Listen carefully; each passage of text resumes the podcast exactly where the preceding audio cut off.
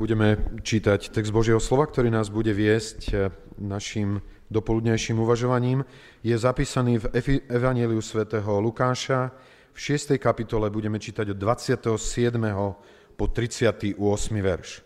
Evangelium svätého Lukáša, 6. kapitola, budeme čítať od 27. po 38. verš. Uh, Gospel of Luke, 6th chapter, from 27 to 38. Z úcty Božiemu slovu postaneme. Ale vám hovorím, ktorí čujete. Milujte svojich nepriateľov.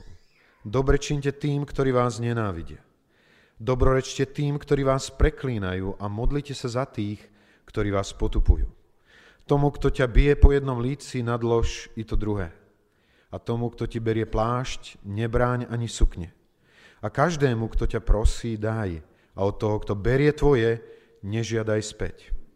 A ako chcete, aby vám ľudia činili, tak aj vy im činte podobne. A jestli milujete tých, ktorí vás milujú, ako máte za to vďaku? Veď aj hriešnici milujú tých, ktorí ich milujú. A jestli dobre činíte tým, ktorí vám dobre činia, ako máte za to vďaku? Však hriešnici robia to isté. A keď budete požičiavať tým, o ktorých sa nadejete, že od nich tiež dostanete, jakú máte za to vďaku. Lebo veď aj hriešnici požičiavajú hriešnikom, aby tiež toľko dostali. Ale milujte svojich nepriateľov, dobre činte a požičiavajte neočakávajúc ničoho. A vaša odplata bude veľká a budete synmi Najvyššieho, lebo On je dobrotivý aj na nevďačných a zlých. Teda buďte milosrdní, ako aj váš Otec je milosrdný. Nesúďte a nebudete súdení. Neodsudzujte a nebudete odsúdení. Prepúšťajte a budete prepustení. Dávajte a bude vám dané. Dobrú mieru natlačenú, utrasenú a presypanú. A takú dajú do vášho lona. Lebo tou istou mierou, ktorou meriate, bude vám tiež odmerané. Toľko slov písma. Neodsudzujte, aby ste neboli súdení, vôbec neznamená, že nemám právo za ním ísť a medzi štyrmi očami ho napomenúť. To vôbec nehovorí o tom. Máme právo napomínať. Církev má právo kázensky riešiť svojich členov. A nie je to vôbec v kontraste voči tomuto slovu nesúďte, aby ste neboli súdení. Nehovorí to o ľahostajnosti voči životu tomu druhého. Nehovorí to o nehodnotení riechu. Dokonca tak ďaleko. Nehovorí to o nehodnotení riechu. Pretože ak je tam napísané, že odpúšťajte a bude vám odpustené, čo je predpokladom toho vôbec, že, že môže dojsť ku odpusteniu? Teda zo strany toho človeka, ktorý má odpustiť. Ak mám odpustiť, tak na začiatku musím rozoznať, že to, čo sa udialo voči mne, je, je hriech. Je niečo, čo ma zranilo. Ja odpúšťam nie preto, že nie som v stave rozoznať ten hriech, ale napriek tomu, že ten hriech bol vykonaný. Toto nie je schválenie postoja, ktorý bol zaujatý v dobe, v prípade zločinov za komunizmu. Lebo tam sme jednoducho sa rozhodli ako republika, že otočíme list. Že zabudneme na veci, bez jasného pomenovania toho, čo sa udialo.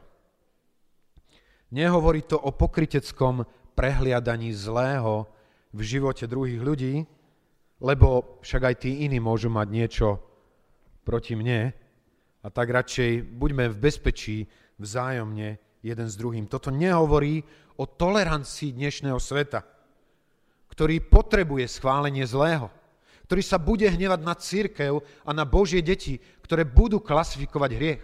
A pamätajte si, s Európskou úniou skôr alebo neskôr nás budú čakať tieto veci. Kde svet bude stáť oproti klasifikácii určitých vecí ako hriešných, ako postojov oproti Pánu Bohu. Tiež to nehovorí nič o kladnom postoji toho druhého, lebo Bračanko mi to takto napovedal, že že keď hovoríme o odpustení, tak predpoklad je význanie toho hriechu. Ale... Veľmi dobre, veľmi dobre, ale keď čítame celý tento kontext, celú túto pasáž, tak tam vidíme, že máme milovať koho? Svojich? Svojich nepriateľov. Stáva sa vám to často, že za vami dojde váš nepriateľ a prosí vás o odpustenie? ja neviem, myslím, že to sa nedeje. Že ľudia, ktorí stoja oproti vám, ktorí sa rozhodli, že vám pôjdu po krku, to nie sú ľudia, ktorí prídu za vami a ktorí vás budú prosiť, aby ste im odpustili. Nehovorí sa tu vôbec o tom, že tí ľudia, ktorí máme odpustiť, sú ľudia, ktorí sa rozhodli, že už prestanú voči nám konať zle. Vôbec nič takého tam nečítame. Naopak, Kontext hovorí vo verši 27, 28 a 35 o konaní dobra voči tým, ktorých postoj voči nám sa nezmení. To znamená, my máme hovoriť dobre a žehnať tých, ktorí nás preklínajú. My máme stať v pozitívnom postoji voči tým, ktorí práve v tej istej chvíli stoja v negatívnej pozícii voči nám. Prečo pán Ježiš zakončí pasáž o milovaní svojich nepriateľov, o konaní dobra tým, ktorí nám konajú zlé, slovami o nesúdení a neodsudzovaní. A skúste to rozsudzovať, čo teraz poviem. Hovorí to o tom, čo sa skôr alebo neskôr udeje v živote Božích detí, ktoré nemilujú svojich nepriateľov, ale chcú Bohu povedať, že ich nemajú v nenávisti. Rozumiete tomu? Nechcem urobiť to isté, čo robí človek proti mne, ale rozhodol som sa súčasne, že neurobím nič pozitívneho, o čom hovorí pán Ježiš na tomto mieste. To znamená, Božie deti, ktoré nekonajú dobre tým, ktoré ich nenávidia, ale nechcú ani konať nič zlé. Božie deti, ktoré nedobrorečia tým, ktorí ich preklínajú, ale nechcú ani zlorečiť. Božích detí, ktoré sa nemodlia za tých, ktorí ich potupujú, ale nechcú potupovať aj oni. Myslím si, že by sme chceli ako ľudia, vo vedomí toho všetkého, čo sa stalo nám, ako Božie deti, by sme chceli nevrácať ľuďom to zlé, ktoré urobili oni voči nám. A tak sa, myslíme si, že tak sa prejavujú Božie deti. Keď ľudia tohoto sveta za facku chcú naspäť vylepiť, tak Božie deti chcú po facke zostať stáť a nevrátiť naspäť. Ale viete, že Božie slovo nehovorí len o tom, že to máme vydržať, keď nám dajú facku. Čo hovorí Božie slovo? Že máme nastaviť druhé líce. Nechcem konať zlé tomu druhému, ale nechcem ani konať dobré a nechcem ani odpustiť. A môže mať pocit, že všetko je v poriadku. Keď sa zriekneme nenávisti, keď sa zriekneme pomsty, keď sa zriekneme zlých slov, potupovania tých druhých a myslíme si, že sme nepostihnutelní Bohom za konanie zla, sme na veľkom, veľkom omyle. Pretože vo vzťahoch nikdy nie sme neutrálni. Neexistuje zlatá stredná cesta. Neexistuje cesta, kde nerobím zlé, ale ani nerobím dobré a všetko je v poriadku. Zásadne existujú len dva postoje voči ľuďom, ktorí sú okolo nás. Prvý je postoj aktívneho nasadenia sa pre dobro druhých. Druhý je postoj konania zlého, a to toho zjavného zlého, aj toho skrytého zlého. Pán Ježiš hovorí o tom, čo sa skrýva za postojom tých, ktorí sa neriadia pravidlom oko za oko a zub za zub.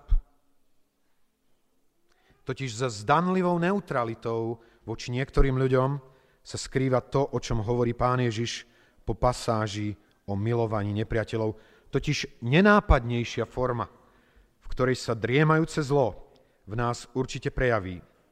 A to je v tom, že zhodnocujeme život druhých ľudí okolo nás a že zaujímame definitívne postoje voči ním. A o tom hovorí náš text.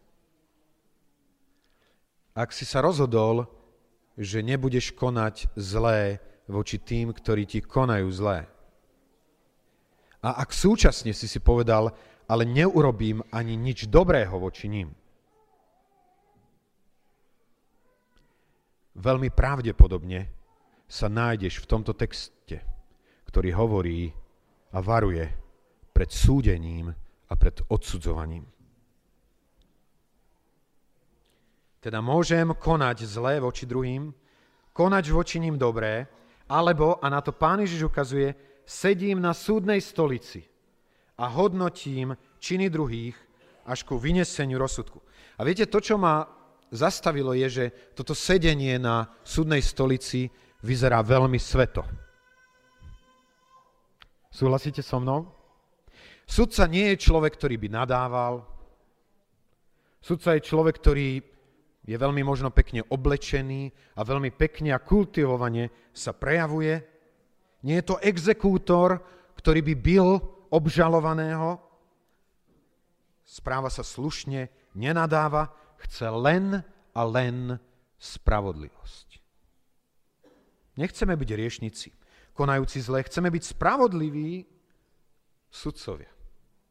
Imponuje nám to, a to je satanské klamstvo, fungujúce v životoch ľudí, ktorí chcú mať ospravedlnenie pre sterilný život, ktorý má čisté, ale prázdne ruky. Čítal som taký, takú ilustráciu o tom, ako istý muž sa dostavil, veľmi bohatý muž sa dostavil do neba a Pánu Bohu tak ukazoval svoje ruky a hovorí, že pozri sa, Pane Bože, sú čisté. A Pán Boh povedal, ale aj prázdne. Tvoje ruky neboli nasadené za druhých ľudí. A ty môžeš mať pocit čistoty, že si nikomu neublížil, ale si úplne mimo. Viete, v Izraelovi, keď Pán Ježiš prišiel, existovala kategória presne takýchto ľudí. Ktorí z hľadiska zákona mohli sa zdať, že sú úplne spravodliví že úplne všetko je v poriadku, že ich ruky sú čisté. A pán Ježiš na ich Margo povie, vy ste opustili čo? To, čo je ťažšie v zákone. A čo je ťažšie v zákone? Milosrdenstvo a obeď. Pán Ježiš Margo Farizeo hovorí, vy ste opustili to, čo je ťažšie v zákone. Zákon nie je o sterilnej čistote. Zákon je o milosrdenstve. Vždy bude nakoniec. Bez tohoto rozmeru by sme boli všetci odsúdení. Nakoniec, čo je na tom zlé byť spravodlivým sudcom? Problém je len v tom, že sa staviame na miesto, ktoré nám nepatrí. Pán Ježiš cez Apoštola Pavla v epištole Rimanom to hovorí veľmi jasne. Ktože si ty, že súdiš iného sluhu? Svojmu vlastnému pánovi on stojí aj pada. Nie je to tvoja kompetencia, aby si súdil človeka, ktorý je vedľa teba. Táto kompetencia náleží jedine jedine sudcovi živých aj mŕtvych, totiž Bohu samotnému. Súdenie znamená posunúť samého seba do inej pozície, ako je náš protivník. Za súdením ľudí stojí duchovná pícha, ktorá stráca Božiu milosť. Viete, myslím si, že to je presne tá, tá pozícia, kde Apoštol Pavel varuje v liste Židom, že treba dať pozor, aby niekto nezaostával od, od čoho? Od Božej milosti. Ľudia, ktorí si sadajú na súdnu stolicu pri súdení iných, sú ľudia, ktorí zaostávajú od Božej milosti. Sú to ľudia, v ktorých životoch môže vyrásť koreň horkosti. Môžeme mať zo seba dobré pocity, môžeme si pripadať ako spravodliví, ale Boh nás vidí. A nie len to Boh aj, aj sľubuje, že tento zdanlivo spravodlivý postoj zhodnotí. Súdiť ľudí znamená chcieť presadiť spravodlivosť a zabudnúť, že ak chcem uplatniť spravodlivosť, spravodlivosť bude uplatnená aj na mne a na mojom živote. Neujdeme pred odmeraním takou mierou, ako sme my sami merali. Dokonca aj tento text o tom hovorí, že nielen tú mieru dostaneme, čo sme my merali, ale ju dostaneme ešte aj, aj natlačenú. Že dostaneme ešte ďaleko viacej, ako sme pôvodne my sami dali. Prečo? Na inom mieste, a v tomto texte je kurzíva na ten odkaz, je Bohu sa nebude nikto posmievať. Čokoľvek človek seje, bude, bude aj žať. A viete, to je jedno z tých tajomstiev sejby a žatvy, že zasadíte pár zrniečok a zožnete a zožnete x klasov. Že to, ten princíp a to pravidlo platí, že ak niečo dáme do zeme, takže nám vyrastie ďaleko, ďaleko viac. Miera milosrdenstva hovorí, Môžeš urobiť čokoľvek. Budem ťa milovať. Budem nasadený za teba vo svojej láske. Budem ťa príjmať, konať dobre, rozprávať s tebou. Postavenie sa do pozície sudcu znamená, že nedovolím druhým, dokonca ani, aby mi urobili dobre.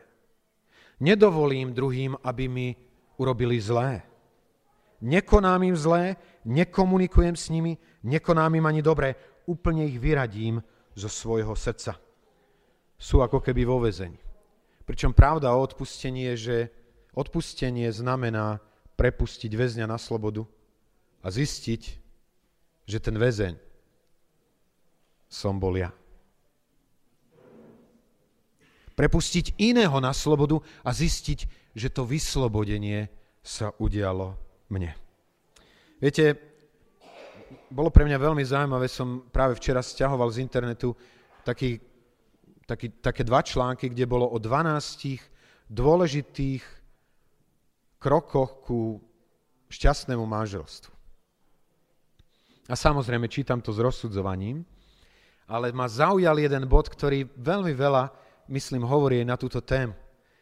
Kde na tému lásky radia sekulárni psychológovia, hovoria, konajte tak, ako keby ste milovali a pocity lásky sa skôr alebo neskôr dostavia. To je veľmi zaujímavé. Nasadte sa v láske a budete aj tie pocity lásky skôr alebo neskôr prežívať. Naopak, môžeme sa postaviť do pozície sudcu a odsudzovať ľudí, ktorí sú okolo nás. V čom je spoločné to nesúdenie a neodsúdenie? Chýba tam rozber milosrdenstva. Ak súdime alebo odsudzujeme, chýba tam rozmer milosrdenstva. V čom je to rozdielne? Jeden postoj je, že si sadáme na súdnu stolicu a počíname si ako sudcovia. Ten druhý je, že sa, sme sa postavili a vyhlasujeme výsledok, ktorý chápeme ako konečný, oproti ktorému niet odvolania. Je niekto v tvojom živote, s kým si už uzavrel proces? Je niekto, koho, si už, koho už máš zhodnoteného a hovoríš si tak, ako tento pre mňa, pre mňa skončil. Ja som, ja som počul výrok takého jedného človeka, ktorý povedal, mňa môže, moju dôveru môže človek sklamať len, len jeden raz. A potom, a potom koniec. Už nikdy viac mu nebudem dôverovať. Aké sú Božie deti? Akí sú synovia Najvyššieho? Čo je tam o nich napísané v tom predchádzajúcom oddieli? milujte svojich nepriateľov. Dobre činte, požičiavajte, neočakávajúc ničoho a vaša odplata bude veľká. A budete synmi Najvyššieho, lebo On je dobrotivý aj na nevďačných a na zlých. Prečo dokážu Božie deti milovať aj nevďačných a zlých? Prečo? Lebo sú deťmi. Sú synmi. Sú tými, ktorí, ktorí nasledujú otca ako milované deti. Viete, je to nádherné obdobie v živote otca. Neviem, ako je to Peťko v tvojom prípade s Benim, že ako je to s jeho nasledovaním teba. Ale ja viem, že je také obdobie v živote synov, kedy veľmi chcú nasledovať svojich otcov. Kedy, keď otec sa niečo chytí, tak netreba synovi 10 krát povedať, prosím ťa, poď to urobiť, ale syn nadšene napodobňuje svojho otca. A to, ku čomu, ku čomu nás volá toto slovo, je ku takémuto radostnému napodobňovaniu svojho otca. Keď ho vidíme, ako sa správa voči nevďačným a voči zlým. Viete, prečo ja to veľmi dobre viem, ako sa môj otec správa, môj nebeský otec správa voči nevďačným a zlým? Viete, prečo to ja veľmi dobre viem? Lebo aj ja som nevďačný a zlý. A ja viem o jeho objatiach. Ja viem o jeho nezaslúženej láske. Ja viem o jeho nezaslúženej milosti. A to je dôvod, prečo Božie deti môžu nezaslúženú milosť, lásku rozdávať ľuďom okolo seba, lebo poznajú svojho Otca, lebo zažili jeho milosť a preto sa tak môžu prejavovať voči druhým.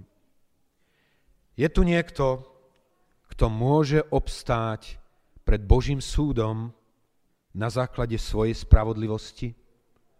Zodvihnite ruku, prosím. Je tu niekto? kto môže obstáť na Božom súde bez čohokoľvek iného na základe svojej vlastnej spravodlivosti? A spýtam sa inú otázku.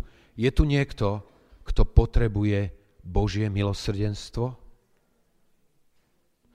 Kto potrebujete Božie milosrdenstvo, zodvihnite svoju ruku, prosím vás, bratia, sestry. Ďakujem ak sme zodvihli svoje ruky, buďme si vedomi toho, že tak ako my potrebujeme milosrdenstvo, tak potrebujú vidieť milosrdenstvo z našej strany ľudia, ktorí sú okolo nás. Brata, sestra, kto potrebuje byť prepustený z väzenia, ktoré na základe tvojho súdneho výroku bolo za niekým zatvorené? Kto potrebuje byť uvoľnený a oslobodený našou milosťou, našou, našim milosedenstvom. Viete, tá pravda o nás je, že Pán Boh nakoniec, keď súdime, bude mať všetko právo uplatniť ten istý súd na nás. Viete prečo? Epištola Rimanom to hovorí veľmi jasne, že keď súdime iných, tej druhej kapitole v prvom verši je napísané, preto si neospravedlniteľný, o človeče. Každý, kto súdiš, lebo v čom súdiš iného, sám seba odsudzuješ, lebo robíš to isté sám ty, ktorý súdiš. Viete, mal som niekoľko skúseností v mojom živote, kedy som sa povýšil nad môjho brata alebo sestru kedy som sa pozeral na to, ako padli a povedal som, ja by som takto nikdy nemohol padnúť. A viete, čo sa stalo? Presne to isté. Presne to isté som spravil ja. Prečo? Aby Boh bol spravodlivý, keď súdi. Aby mal všetky kompetencia práva súdiť nás za veci, v ktorých my súdime iných. Môj drahý, čo nám ponúka tento svet ako Božím deťom? Chce nám ponúknuť cestu zdanlivej neutrality. Nemusíš vrátiť facku späť. Nemusíš sa odplatiť zlým za zlé, len si sadni na súdnu stolicu a súď tých, ktorí robia zlé. A pamätaj, že akou mierou meriaš ty, takou ti raz bude odmerané. Veľmi presne, veľmi presne. Veľmi krásny príklad. Pilát si poumýval ruky bol čistý a bude čistý raz krvi toho nevinného? V žiadnom prípade. Môj drahý, zaujmeme postoj, ku ktorému nás volá náš nebeský Otec. Postoj nekompromisného dobra, ktoré je nezávislé na tom, čo budú konať ľudia okolo nás. Hnevá sa, mračí sa, otočí sa chrbátom, keď ideš okolo neho? to neznamená, že ty nemôžeš za ním prísť. To neznamená, že mu nepodáš ruku. To neznamená, že sa neusmeješ. To neznamená, že nebudeš hľadať dobre v jeho živote, lebo si syn. Si syn nebeského Otca. A jeho charakter je, že je dobrý, že je milostivý, že je ľútostivý, že je dlhozovejvajúci. Nasledujme ho ako jeho dobré, dobré deti. Môj drahý, ak sme dnes sa hlásili a hovorili, že potrebujeme Božie milosrdenstvo, prejav jeho milosrdenstva je pre nás pripravený. Náš nebeský Otec nám chce povedať, je odpustené. Je vyhladené. Moja milosť trvá. A hovorí to na základe chleba a na základe vína, ktoré predstavujú telo a krv jeho milovaného syna, ktorého dal preto, aby nám vždy znovu a znovu mohol oznámiť, dieťa, odpustené sú tvoje hriechy. Choď a nehreš viac. Nie nám Pán dá tú milosť počuť jeho hlas, hlas jeho Svetého Ducha a reagovať hlboko vo svojom srdci na toto jeho oslovenie. A my tak chceme urobiť v takej chvíle, krátkej chvíle zamyslenia sa, súdenia nie iných, súdenia samých seba, svojho života, preto aby sme nemuseli byť raz odsúdení spolu so svetom, ktorý je okolo nás. Prosím, skloňme svoje hlavy. Súďme samých seba pod vedením Božieho ducha. Vyznajme svoje hriechy, svoje zlé veci v našom živote a aj postoj súdenia, ak je tam nejaký, aby sme mohli pristupovať smelo a s dôverou ku Večeri Pánovej.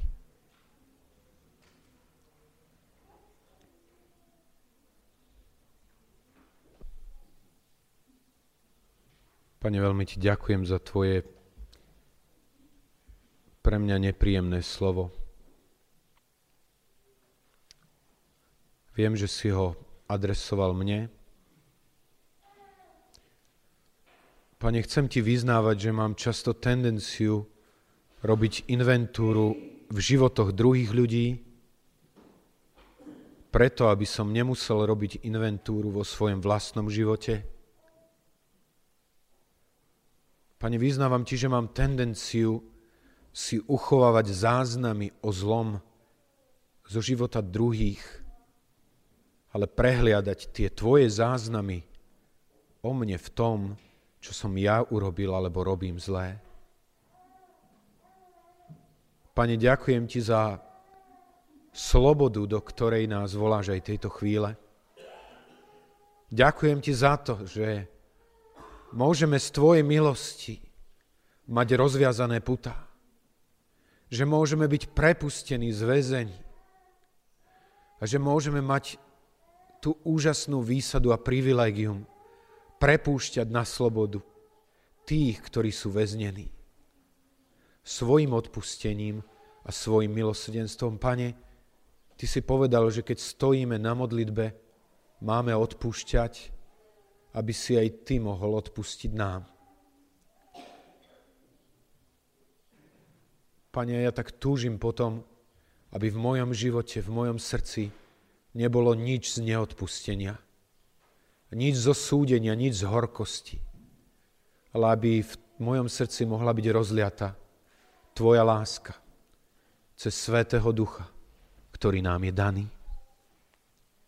Pane, prosíme ťa, daj nám znovu uvidieť Tvoju lásku, Tvoju milosť a byť ňou premožený tak, ako milované deti, ktoré nemôžu inak, ako napodobňovať svojho Otca a milovať ďalších.